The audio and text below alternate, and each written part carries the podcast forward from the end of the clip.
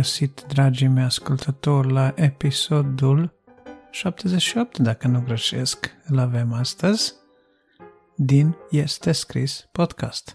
Adrian Tămășan la microfon, ca de obicei, astăzi vă vorbesc despre o carte a lui Tozer, în a doua parte, la rubrica File de carte, umblarea mea zilnică, devoțiuni pentru fiecare zi. Iar în prima parte, micul meu mesaj se numește Cântarea de laudă asortată. Audiție și lectură cu folos vă doresc în continuare așadar.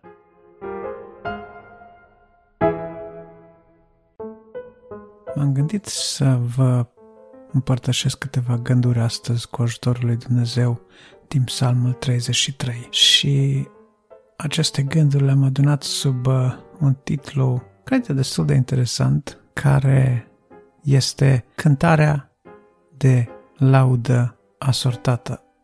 Avem trupe de laudă și închinare, avem oameni care ies înaintea bisericilor la microfoane și ne conduc în laudă și închinare sau unii pretind că ne conduc în laudă și închinare, alții, din nefericire, ne conduc în uh, laudă de sine, dar uh, trecând peste toate acestea, există în Scriptură o cântare de laudă adevărată și am să vă zic unde se potrivește cel mai bine această cântare de laudă. Există o modă, există trenduri de muzică, de tipuri de laudă și închinare și cei care studiază muzica religioasă, muzica creștină, vă pot vorbi pentru multe ore despre aceste trenduri, despre aceste influențe ale muzicii laice în închinarea creștină, dar uh, cântarea de laudă care îl atinge pe Dumnezeu și care este utilă și folositoare oamenilor și care ajută pe oameni să ajungă în prezența lui Dumnezeu este cântarea de laudă făcută, înălțată de cel neprihănit. Și în Psalmul 32 spune clar, celui neprihănit îi șade bine cântarea de laudă. Acolo se potrivește, acolo este locul ei ideal.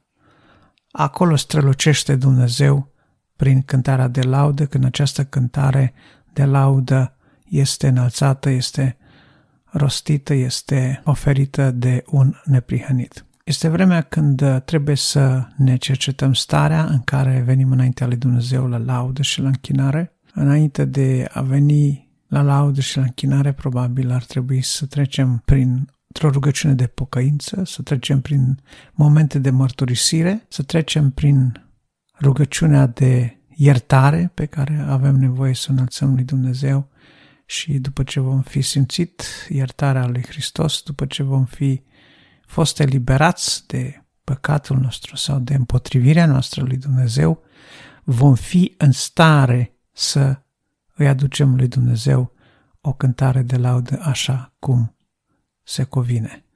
Cântarea de laudă potrivită este adusă doar de cel neprihănit, nu de cel talentat, nu de artistul uh, anului, nu de cel care are un har pentru cântat, nu de poet, nu de cel care uh, dă bine la un instrument, nu este nici unul dintre aceștia.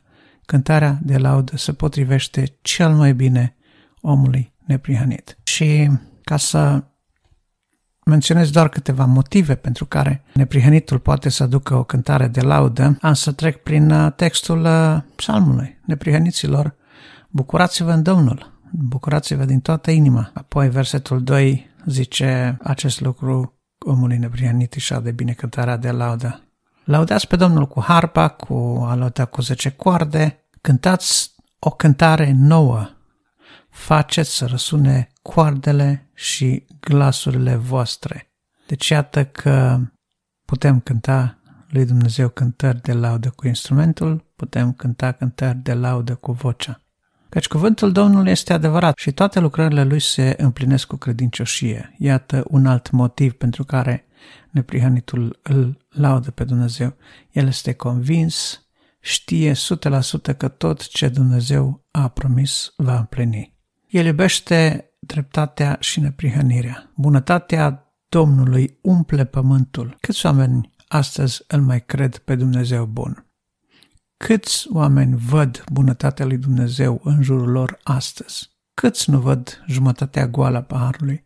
Câți nu îl insultă și ridică pumnul împotriva lui Dumnezeu spunând că dacă Dumnezeu este Dumnezeu, de ce lasă nenorocirea în lume? Cerurile au fost făcute prin cuvântul Domnului și toată oștirea lor prin suflarea gurii lui. Iată un Dumnezeu creator care a făcut universul, stelele, pământul, tot ce este în jurul nostru. El îngrămândește apele într-un morman și pune adâncurile în cămări, face referire la oceane, la mări, la toate acestea. Tot pământul să se teamă de Domnul, toți locuitorii lumii să tremure înaintea lui. Hop, am spune acum, stai puțin, de ce să tremure înaintea lui Dumnezeu? Dumnezeu nu este dragoste, nu este iubire? Și probabil că asta este prima întrebare, întrebare care ar veni în minte oricui citește acest uh, verset. Dumnezeu este dragoste, însă dragostea lui Dumnezeu este deopotrivă de importantă cu dreptatea lui Dumnezeu, cu neprihănirea lui Dumnezeu, este de o potrivă de importantă cu autoritatea lui Dumnezeu, iar faptul că cineva mă iubește nu mă îndreptățește să fiu lipsit de respect față de persoana care mă iubește. Știu, cel care iubește trece cu vederea din când în când depășiri ale acestor margini, însă niciodată nu va agrea, niciodată nu va încuraja astfel de purtări, iar uh, a iubi pe cineva de care în același timp te temi, nu are nimic contradictoriu în sine. Nu e vorba de teama de cel care în mod arbitrar poate abuza de tine, pentru că Dumnezeu, dacă ar fi un Dumnezeu abuziv, n-ar mai fi Dumnezeu. Aici este vorba de teama, de respectul, de reverența, de groaza pe care o avea cineva față de un rege, de pildă, în vremurile trecute. Un rege care are drept de viață și de moarte asupra cuiva. Astăzi lucrurile nu mai stau chiar așa sau în cele mai multe părți ale lumii, regele, regina nu mai sunt cei care erau altădată cu drept de viață și de moarte asupra unei ființe umane, dar uh, când stai înaintea unui Dumnezeu care are în mâna ta, în mâna sa viața ta, atunci cu siguranță că atitudinea pe care va trebui să o ai față de el nu este o atitudine total relaxată pe care o ai uh, față de, nu știu, față de unul din apropiații tăi cu care îți permiți orice sau aproape orice sau cu care poți întinde coarda. Cu Dumnezeu nu ne putem permite să jucăm jocuri. Nu putem întinde coarda cu Dumnezeu pentru că totdeauna noi o fi cei care pierdem. Căci El zice și se face, poruncește și ce poruncește ia ființă. Iată ce putere, o putere creatoare la cuvântul Lui el spune un lucru și lucrul acela ia ființă. Spune ceva, rostește, poruncește și porunca lui este executată, este împlinită automat. O putere creatoare chiar în cuvântul său. Bună oară, știm că poveștile, basmele uh, tradiționale ale multor popoare au uh, împrumutat caracterelor fantastice din literatură această abilitate de a spune un lucru și a se întâmpla în anumite situații sau în anumite circunstanțe date. Ei bine, Dumnezeu nu e îngrădit de circunstanțe, Dumnezeu nu este îngrădit de nimic, pentru că este un Dumnezeu nemărginit și El are această putere, care poate pentru unii pare de, de basm. Domnul răstoarnă sfaturile neamurilor, zădărnicește planurile popoarelor. Știm bine cine a citit istorie Știe că soarta multor popoare, soarta, soarta multor națiuni a unor războaie importante a fost deturnată sau a fost răsturnată de lucruri foarte mici, de lucruri lipsite de importanță, de o mână providențială, am zice. Dumnezeu n-a scăpat nimic de sub control în mijlocul tragediilor umanității. Dar sfaturile Domnului dăinuiesc pe vecie și planurile inimii lui din neam în neam. Planurile lui Dumnezeu sunt făcute din eternitate și nu dau greș niciodată, nu suferă amânare, abatere sau alterare. Ferice de poporul al cărui Dumnezeu este Domnul. Iată ce concluzie frumoasă are psalmistul către sfârșitul acestui psalm. Ferice de poporul pe care și-l alege el de moștenire, să fii moștenirea lui Dumnezeu, să fii moștenitor împreună cu Dumnezeu, așa cum de altfel ne-a promis el uh, și nouă prin Fiul Său. Dacă ne uităm în Noul Testament, vom vedea că Scriptura zice clar că El ne-a făcut moștenitori împreună cu Fiul Său. Prin credință sunteți mântuiți, prin har, și acesta nu este de la voi, ci este harul lui Dumnezeu. Prin credință pricepem că lumea a fost făcută. Dacă vom citi în evrei, vom vedea această definiție a credinței, dar de asemenea vom vedea că cei care au crezut în jerfa mântuitoare a lui Isus Hristos, cei care au crezut că Isus a fost trimis în lume de Dumnezeu să moară, să moară pentru noi, să izbăvească rasa umană și acceptă această jerfă a lui, spune că vor deveni copii al lui Dumnezeu, sunt copii al lui Dumnezeu, moștenitori împreună cu sfinții.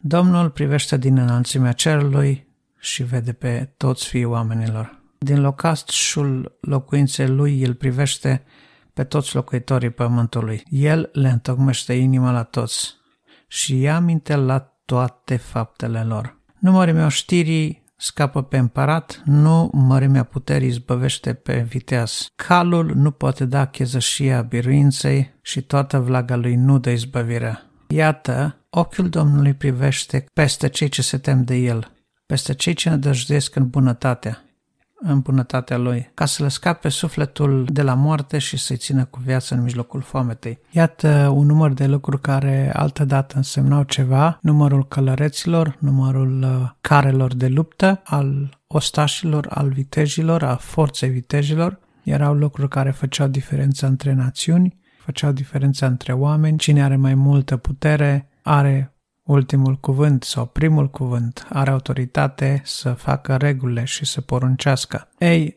Scriptura ne spune că Dumnezeu privește de, de sus toate aceste lucruri, ochiul lui este peste cei ce se tem de ei, îi scapă și din mijlocul acestor situații fără ieșire, de genul foametei, de genul războaielor. Dumnezeu face lucrul acesta și Scriptura ne amintește prin intermediul psalmistului că nu calul, nu mărimea oștii, nu viteazul, dă izbăvire în război, ci mâna unui Dumnezeu suprem care știe să intervine în mod providențial când este cazul. Sufletul nostru nădăjduiește în Domnul. El este scutul și ajutorul nostru. Da, inima noastră își găsește bucuria în El, căci avem încredere în numele Lui Cel Sfânt. Iată, când te încrezi în numele Lui Dumnezeu, inima ta își găsește bucuria și plăcerea în Dumnezeu. Când te încrezi în tine, și începi să dai din eșec în eșec și începi să te îndoiești de tine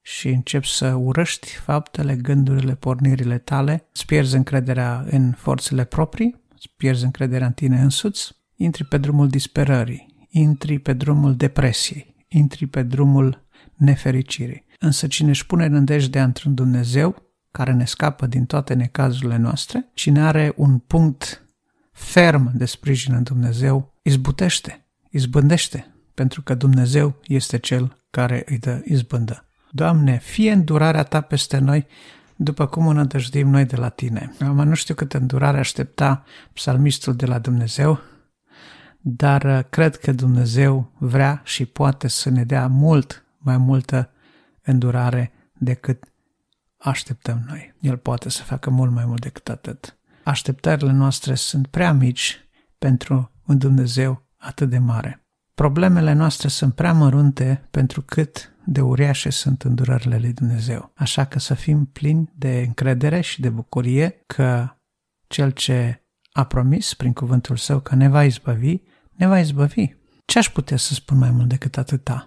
Psalmul 97, de exemplu, este din nou un psalm al laudei, un psalm care îndeamnă poporul, natura, universul, oamenii să izbucnească în cântări de laudă. Este un psalm al exaltării în cântare și în laudă la adresa lui Dumnezeu. De câtă vreme inima ta n-a simțit că se rup răgazurile de laudă la adresa lui Dumnezeu, n-a țâșnit din inima ta un izvor de laude la adresa lui Dumnezeu?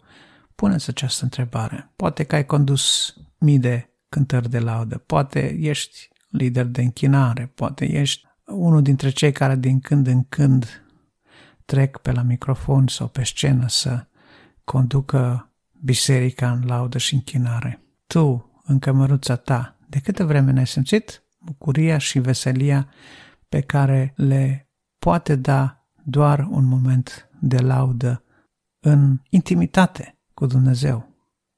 Să simți că inima nu are destule ieșiri prin care să izbucnească cântarea de laudă. De câte vreme n-ai simțit aceste lucruri? S-ar prea putea să ai nevoie tu însuți înainte de a te apropia în casa lui Dumnezeu și de a aduce jerfă, mai degrabă să te apropii să asculți. Și când zic să asculți, nu zic să auzi, pentru că de auzit auzim toți ce ni se spune la biserică, în podcast, la radio, citim sau înțelegem omenește vorbind ceea ce citim într-o carte devoțională de pildă, înțelegem poate ce citim pe paginile Sfintei Scripturi, dar una este a auzi, una este a da drumul cuvintelor în minte și alta este a asculta.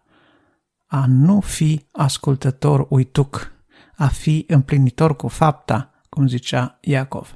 Asta așteaptă Dumnezeu de la noi. Asta așteaptă Dumnezeu de la neprihănit, pentru că împlinitorul cu fapta devine neprihănit, nu auzitorul cu urechea. Și când ești împlinitor cu fapta, cântarea de laudă va țâșni din tine ca un izvor de apă vie, care va duce viață, care va duce prezența lui Dumnezeu, pacea lui Dumnezeu, așa cum o făcea și în alți oameni. Să nu uităm, David cânta dintr-o inimă curată și Saul era ușurat de presiunile pe care le puneau duhurile acelea rele asupra lui. Să nu uităm, Elisei a cerut la un moment dat un cântăreț cu harpa să vină să cânte pentru ca să poată intra în prezența lui Dumnezeu în acea stare de laudă în care intrând în prezența lui Dumnezeu să asculte, să audă mesajul lui Dumnezeu pentru împărat. Iată, cântarea de laudă este autentică și este benefică pentru cei ce o ascultă, dar atunci când este făcută de un neprihănit. Și încă ceva, cântarea de laudă, înainte și înainte de toate, trebuie să-L bucure pe Dumnezeu. Iar când cântarea de laudă devine un prilej de laudă pentru cântăreț, este exact ca și cum zicea la un moment dat în Vechiul Testament, un prilej în care oamenii unesc sărbătoarea cu nelegiuirea. Nu poți uni lauda de sine artistului cu lauda care îi se cuvine lui Dumnezeu.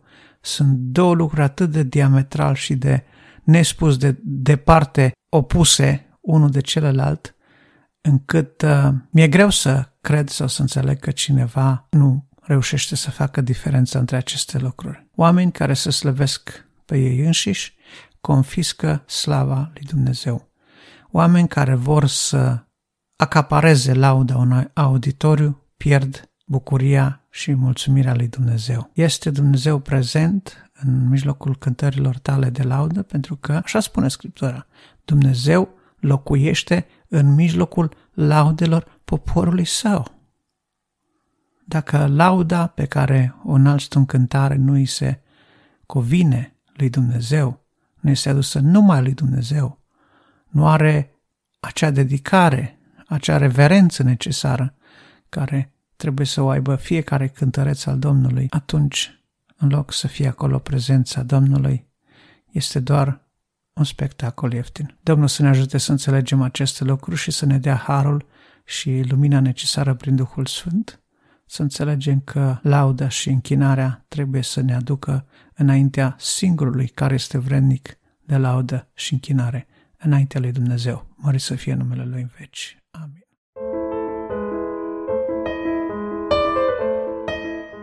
File de carte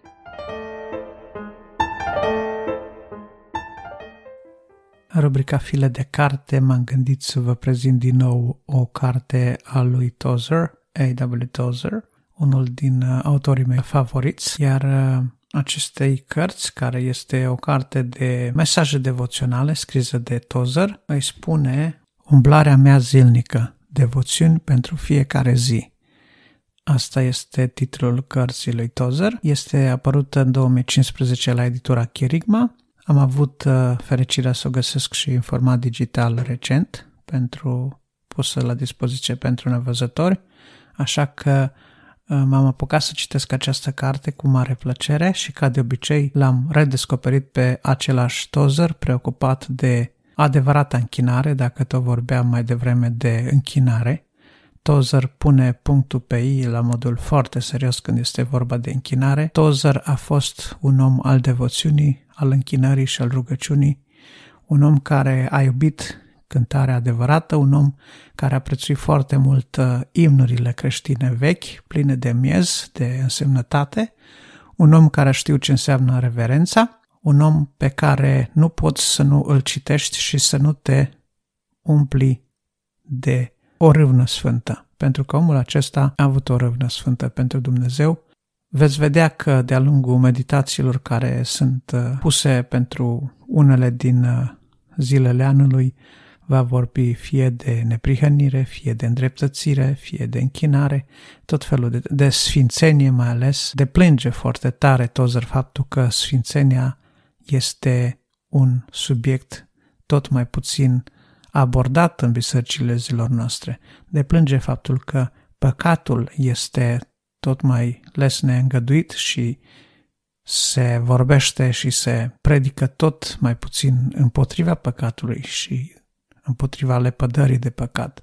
Se predică de păcat ca de o molimă abstractă, dar nu se predică despre păcat la modul în care trebuie să genereze noi pocăință, să genereze noi groaza că l-am dezamăgit pe Dumnezeu. Sunt foarte multe idei interesante. Tozer este un om citit, este un om uh, al lui Dumnezeu sau a fost un om al lui Dumnezeu care a trăit cu Dumnezeu într-un mod foarte strâns.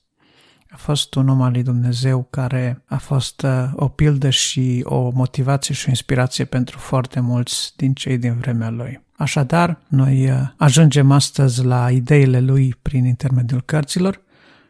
Această carte a fost uh, pusă la oaltă de unul din biografii lui Tozer, de Schneider, și cuprinde foarte bine preocupările și lucrurile pe care Tozer le-a urmărit în viața sa, așa că, dincolo de a fi o carte pentru devoționalul zilnic pentru fiecare dintre noi, va fi și o oglindă indirectă asupra vieții lui Toză și asupra lucrurilor și ideilor pe care acesta le-a prețuit.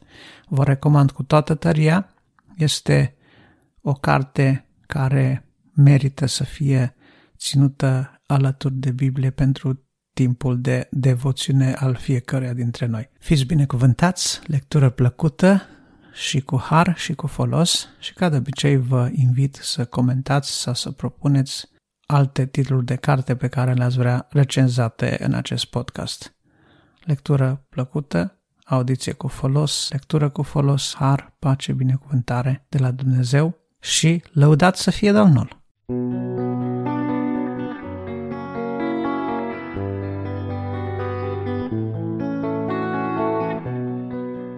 Dragi ascultători, vă mulțumesc că m-ați ascultat și astăzi. Vă doresc toate cele bune și multă binecuvântare de la Dumnezeu. Dacă apreciați munca depusă în acest podcast și dacă credeți că acest mesaj poate fi de impact și pentru alți oameni, atunci nu ezitați să dați acest episod de podcast mai departe. Faceți share, asta va însemna foarte mult pentru mine pe rețele de socializare, prin e-mail, ascultați-l direct pe dispozitivele noastre, oriunde ați fi, fie că e vorba de telefon, de computer, la bordul mașinii sau în căști în timp ce faceți gimnastică, ascultați aceste episoade și dați-le mai departe. Este un lucru mic care poate avea un impact mare pentru foarte multă lume care ar putea asculta Cuvântul lui Dumnezeu. Nu uitați, podcastul poate fi găsit în toate aplicațiile majore de podcast printr-o căutare simplă, fie în aplicația podcast din iPhone, fie în Google Podcast pe Android sau chiar pe web, la adresa de web www.estescris.ro. Încă o dată vă mulțumesc că m-ați ascultat și vă aștept data viitoare.